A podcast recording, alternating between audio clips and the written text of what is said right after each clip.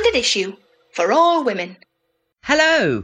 Now, I know you're probably thinking, do Standard Issue have some great chops lined up for us to listen to in 2019? And the answer is, yes, we bloody do. For the rest of January, we've actually got some themed chops for you, with Sunday interviews focusing on the subject of fertility. First up, when Mick and I were last in Dublin, we went to see the brilliant Aoife McArdle, who decided to go it alone and have IVF and raise a child as a single mother. And we had a brilliant time learning about why she did it, about how she did it, and about how she feels now. Spoiler alert, she feels great, and she has the most adorable daughter. Coming up the week after, Mickey and Jen spoke to Nicola Salmon, who is a self-described fat fertility expert. And finally, in the last in this series, Mickey will be talking to the writer and all-round top woman, Christine Robertson, about the indignity of IVF. So yeah, first one of those coming up. Keep your ears peeled for the rest. And if you don't want to keep your ears peeled or your eye on Twitter, maybe just press subscribe and it will be waiting for you. Until next week. Got plans for Valentine's Day? No, me either. Actually, that's a lie. I do. And those plans are moving to a new location as of February the 14th in London. We will be at King's Place near King's Cross, and we will be hosting the fantastic Dame Claire of Balding and the excellent Sarah Pasco. Tickets are on sale now, so, you know, get them quickly because they are going to sell like baked goods that are warm. Get yourself over to www.sarahmillican.co.uk/standard-issue where you can find out about this and all of our other excellent shows. Hello, Mickey here. Hannah and I are in Dublin and we are having a cup of tea with all-round excellent woman Aoife McArdle. Hi, Aoife. Hi guys. Thanks for having us in your house again. Oh, it's a pleasure. Always a pleasure. You're welcome back to Dublin. Now, I love Aoife because the first thing she said was, she was like, are we talking about repeal or are we talking about the single mum thing? The first thing she said was, do you want a cup of tea? Oh yeah, that is a well good reason to love her. And if you hear slurping, that's because she came good on that promise. Yeah. We also provided the world's loudest biscuits. So look out for those.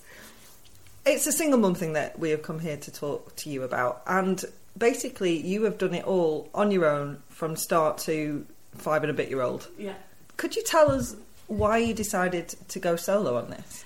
I guess because I wasn't very good at relationships, and I suppose I did spend definitely my early 30s desperately trying to find somebody to have a baby with, and at any time a relationship ended, I was sadder about the prospect of not having a baby or not having becoming a mum, I suppose, than the ending of the relationship per se. I was talking to a gay friend and we decided we'd have a baby and co-parent, and I was so gung-ho about that, really into it, and he changed his mind and I was absolutely devastated, so much so that the night that he told me that he'd changed his mind, I was howling with grief so loudly that my next door neighbour heard me, and she banged on the door and she's like, let me in, Aoife, whatever it is, it's not that bad. And I had told her about this, and I told her then he changed his mind, and she said, you should just have a baby on your own. And she had mentioned that before, and I just thought, no, I just was so uncomfortable with the idea. And then when she said it this time, and I think it was such a visceral reaction to that plan being scuppered, I knew how much I wanted this to happen. And then I started thinking about it, and what she said was, so-and-so has done it, and it was a sister of a friend of hers, the friend I'd met, and she said, just ring her. So I rang this woman. It was definitely the most important conversation of my life, and I spoke to her for 45 minutes and she was just a really sound woman. I just thought, oh yeah, I can be like you. I had this idea of what a single woman that would do this on their own might be like, and I didn't see myself fitting into that box or something. And she was just so sound, and I thought, okay, yeah. And it was like a switch going off, and literally she talked me through her process, like what clinic she used, what sperm bank she used, all her reasonings, and they all seemed so sound and so well thought out. And she had spent about maybe 4 years researching everything and coming to all these decisions, and I went, okay, cool. And I did exactly the same. I literally rang her clinic, you know, went to her sperm bank, did everything that she did, and it all happened extremely quickly.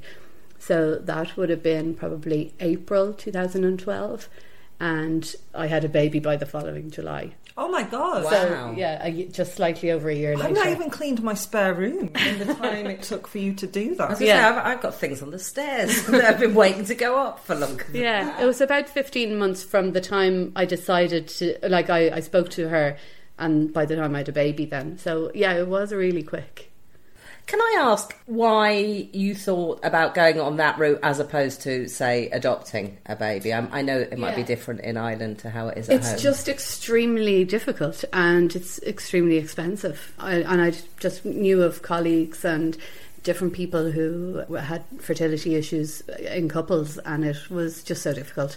So I knew of one particular couple who'd spent 6 years on a waiting list. I think you were bumped up, and they ticked every box. They were a lovely couple, they were young enough, they had enough money, they had, and then they reached the top of the line almost, and the border closed, and there was no more adoptions from that country, and that was that. And at that stage I think they'd crossed the age threshold and stuff. And I mean, I admit I didn't do too much research into it, but by all accounts, anything I did find out just seemed like it was so difficult. I think particularly if you want a baby as well, rather than a child who's a little bit older, and that's absolutely fair enough. Yeah. Could you talk us through the process? Like, how do you go about it then? Well, it's really quite straightforward. If you don't have any fertility issues, obviously I didn't know whether I did or not, but I rang a fertility clinic, made an appointment, had to wait maybe, I think, 6 or 7 weeks to have that appointment.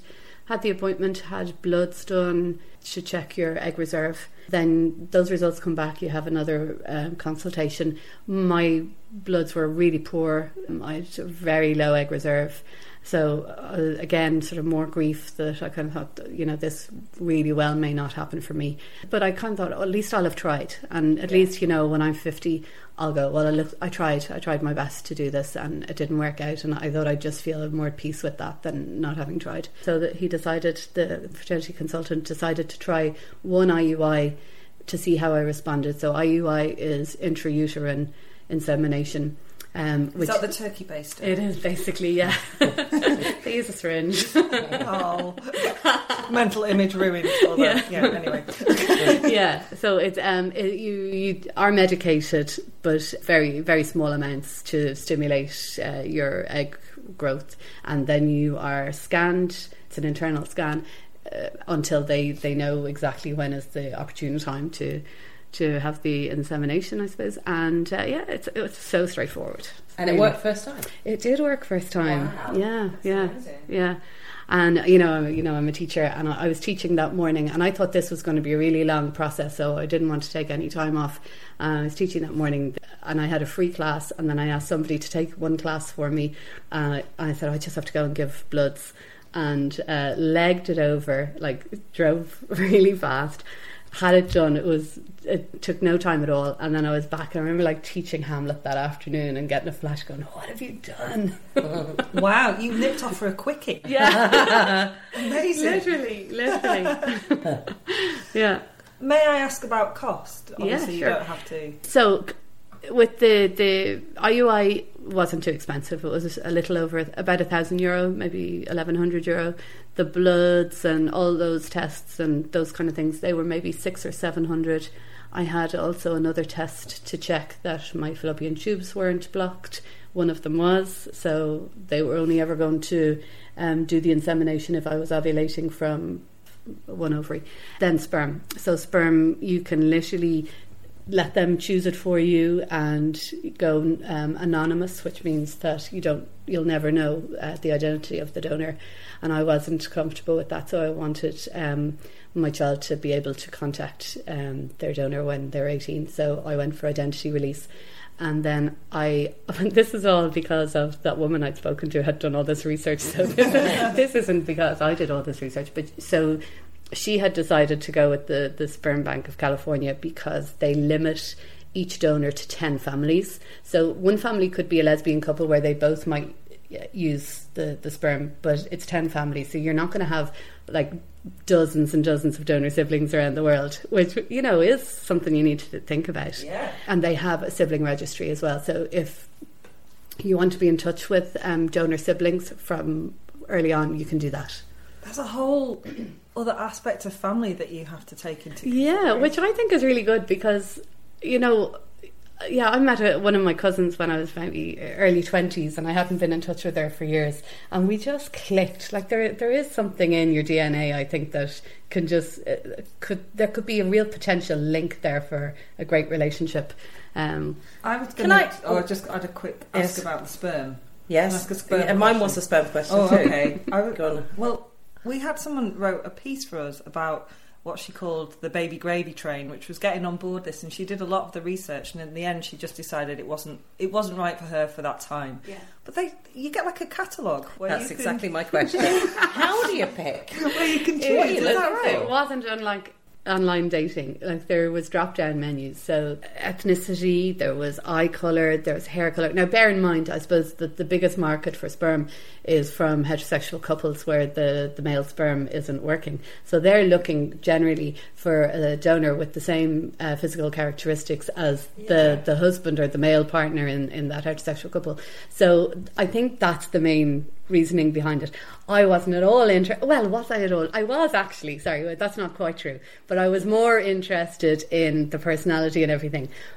So I narrowed it down to 5 at the end, and then at the very end I went, well, this poor kid won't have a dad, so I might as well get her a tan. And I picked like dark olive hair, dark olive skin, dark olive everything, just to try and get her a tan. But you know, totally backfired. She's ginger. Yeah, she's not ginger, she's blonde with beautiful freckles. Yeah, isn't she? Yeah, she's blonde and freckly. She's very Irish. Look, she does look Irish. She looks like you. She's like me. She's identical. She's lovely. That's so. Did you find it a bit weird when you were doing that? It just seems quite funny to be going swipe left. Yeah, swipe left. No, it is. It's surreal. It's a totally surreal experience. Yeah, I mean, and I assume that. Oh, but well, I mean, I'm saying I assume. I don't know that they screen. Oh yeah, for STDs and all that. Kind of stuff, but also for sort of genetic.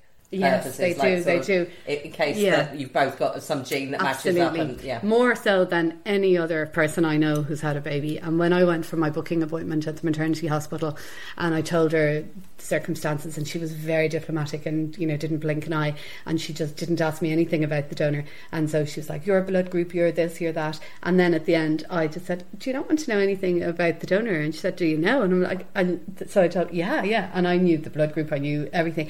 She was blown away by how much I knew. And, you know, has he ever had, you know, anything with his eyes? Has he ever had I knew all that information, plus things like we'd both been tested for CF and loads of different things that normal people, you know, usually people wouldn't be tested for. You wouldn't do that when you just meet someone. You don't know their medical history at all. No. Wow. More often than not, people don't know that they carry something until it comes to that situation. Absolutely. So the process of getting up the duff was fairly straightforward. It was. Right? The biggest thing was the decision. Yeah. Yeah, yeah. What were your pros and cons? What was your thinking process? I thought, well, you know, being a teacher in a Catholic school in Ireland, I thought, what are they going to say? You know, what's that going to be like? You know, there was never even an unmarried mother, let alone somebody who'd done it like this. It's just... I just thought, what will people think? Yeah. I'm from a small town, what, you know... I don't know, you know, was it ethical to bring a child into the world deliberately with only one parent? And, you know, we lost our mum when I was young, and if that happened to me, what would happen to the baby, and was that fair? And just all these things. And, yeah, there's loads of what ifs, you know. Yeah. Again, that's really interesting because so many babies that were born, absolutely zero thought put into who was going to look after them, what was going to happen to them. Yeah. And I think that's it, because you are setting out so deliberately to do this, you feel responsible to really think it through. Yeah. And to have an answer for anyone who might ask you, but have you thought about it? Yeah. Yeah. What were people's reactions? Unbelievably supportive, like unbelievably. Just like the nuns in school never... They didn't blink. They were unbelievable. They were just so lovely. And I sat them down and I was telling them, and I said, "Look, I know it's not ideal." And she put her arm over and she said, "Aoife, I'm going to stop you there. Won't this baby be very wanted and very loved, and won't it have a lovely mammy, and isn't that ideal?" and lovely. And then another nun said, I think you're marvellous, sure aren't you like Our Lady? So you got a promotion as well, oh my God. Like I thought, you know, I thought it was going to be the wrath of God and, you know, how could you do this? And but as one of the other teachers said, you said every 10 minutes you would come in and check on me. There's the reality of it, guys.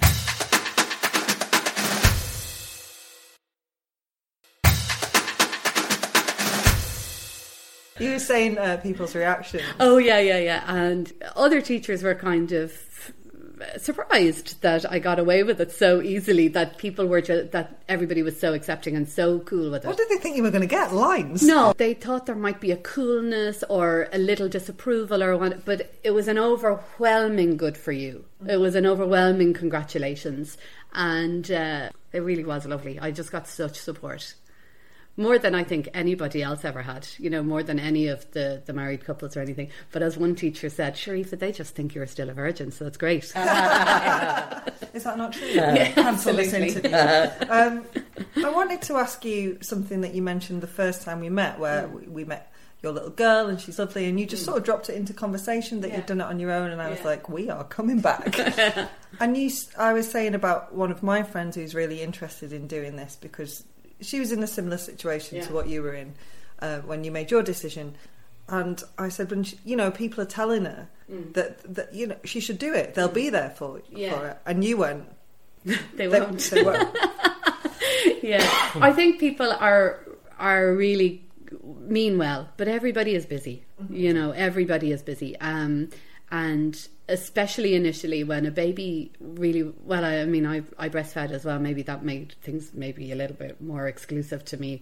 But she wouldn't have gone to anybody else anyway. So maybe there wasn't so much stuff they could do. But I would have loved maybe a bit more company because, you know, I was tied to the house a bit, and I would have, you know, there were times when it was a bit lonely, and yeah, it's. But all of us, you know, we have I've a huge group of friends of single moms now, and pretty much all of us have felt that people say they'll be there for you, but they're not really, because they're just caught up in their own lives, and that's fine. Oh, I get that. I mean, my brother is a single dad, and you know, when it first happened, I was there 5-6 nights a week. Yeah, now I'm there once a week if he's lucky, because you know, I don't want to make it sound like I gave them a huge chunk of my life, but I gave them like a good 6 months. Yeah, and then I was like, I need to start reclaiming some of my time back.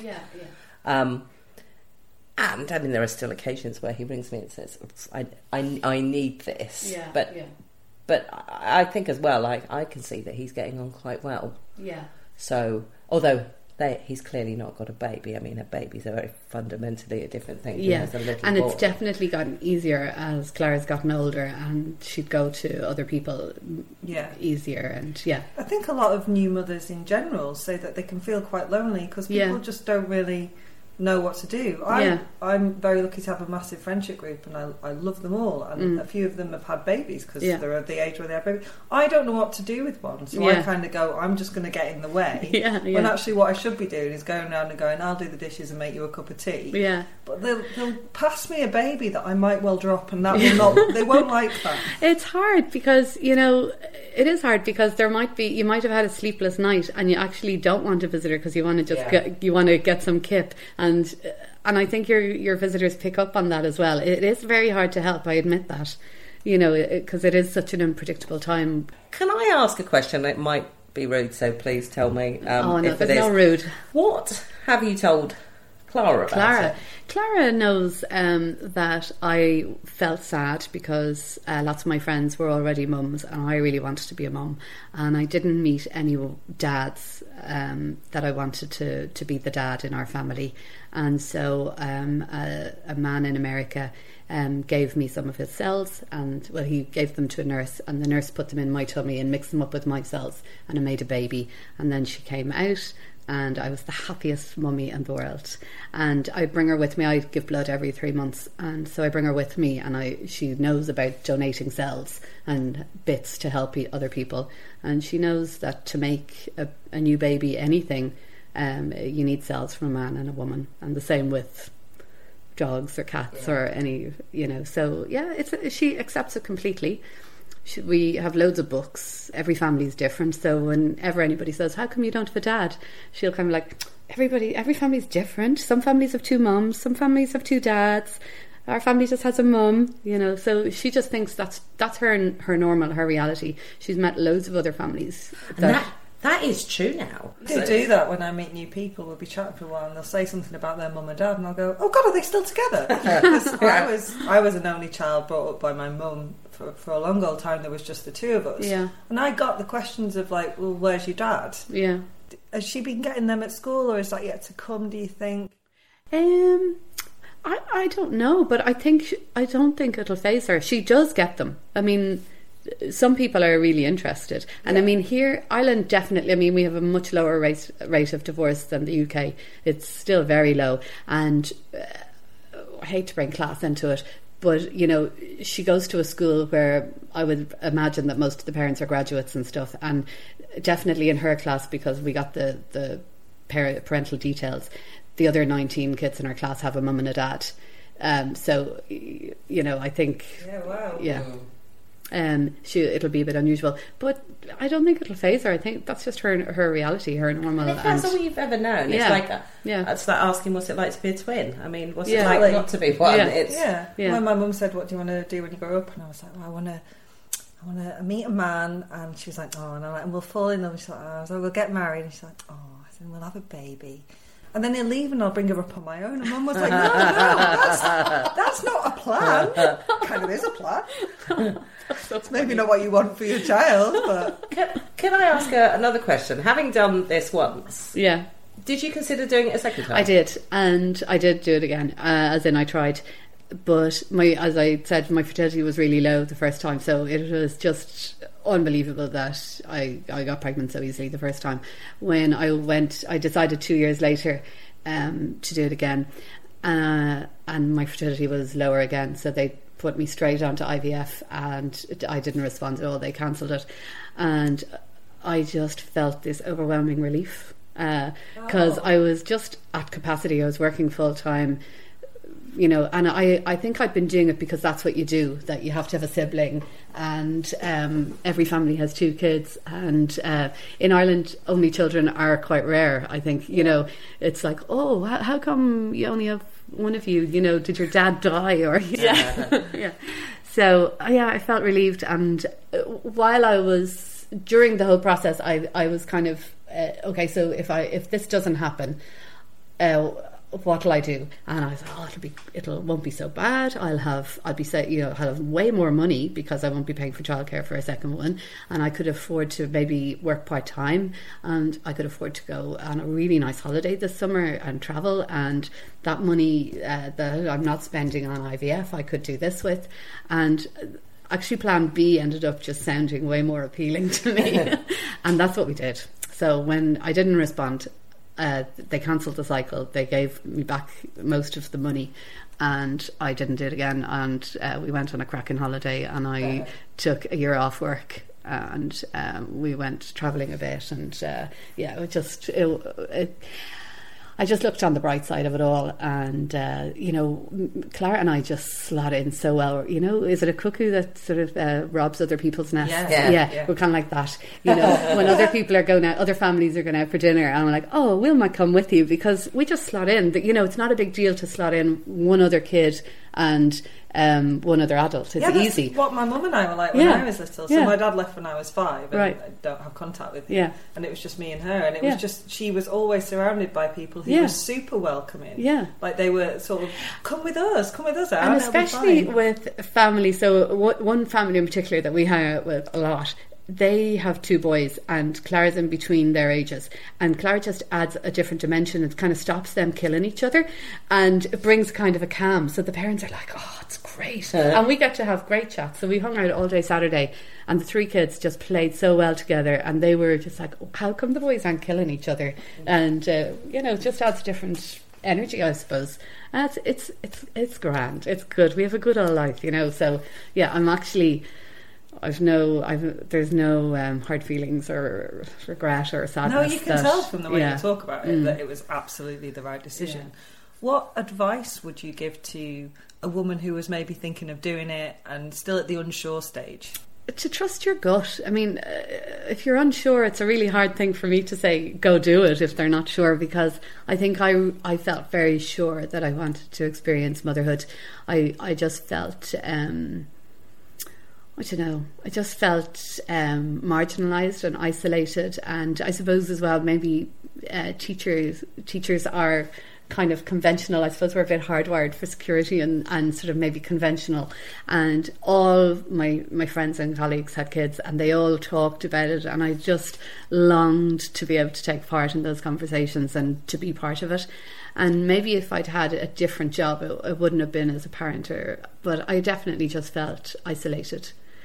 So I don't know, I would say trust your gut, just with anything. I think that's my advice for anything really, is to trust your instinct and trust your gut and do it. It's doable though, it is definitely doable. I was going to say, knowing that you want to be a mum is something else. I meant more like unsure about the process, but the process sounds fairly straightforward. It is. Now, some of we've a big group of single mums here in Ireland, and some of those are professional women that haven't been able to afford to go back to work, because childcare is so just out of control price-wise here, and it's not tax deductible.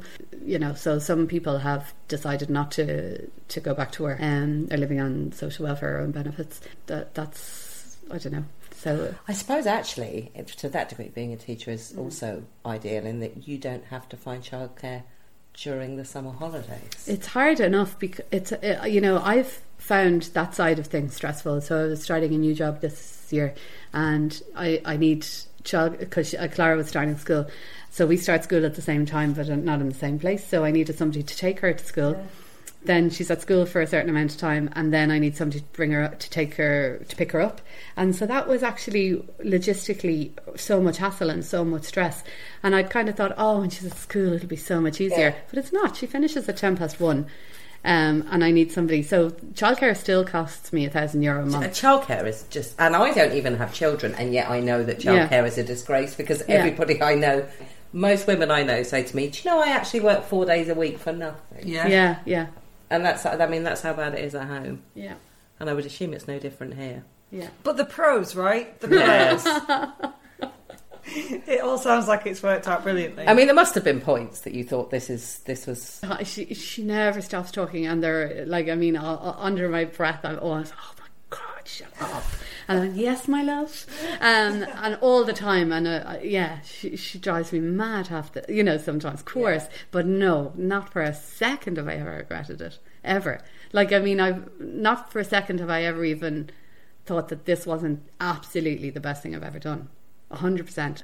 One child is much easier, and you know, I breastfed her, so I never really had a sleepless night or anything. So I just stuck her on the boob and off, you know, it was fine. And I've had it easy. I've never had a sleepless night, so I know that's easy.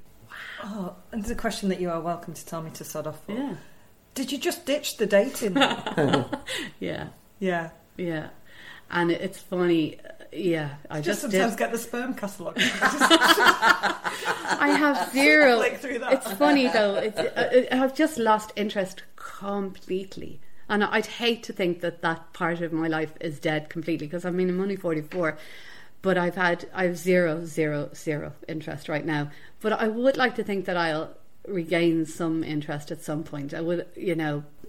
I guess it kind of puts into perspective maybe that when you were looking. Before you made this decision, it wasn't really for you. It was for this, rather than for, you know, the fella or the partner. Yeah, it was for this, and you've done that on your own. Yeah, and you know, the right royal pains in the bum. Mine's lovely. I shouldn't say that. Yours lovely, but it's taken a while to find one. Give me that sperm catalogue. Thank you so much for being so candid and chatting to us about this. Oh, no worries. I love talking about it. Listeners will not be able to see Aoife's face here, which is literally just saying, this is the best decision I ever made without the words. The word beatific.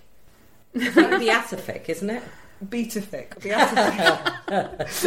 beatifics. Yeah.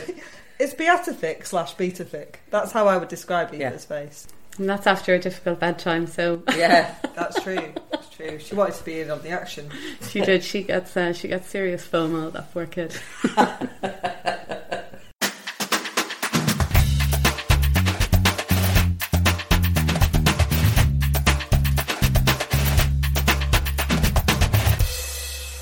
Standard Issue, for all women.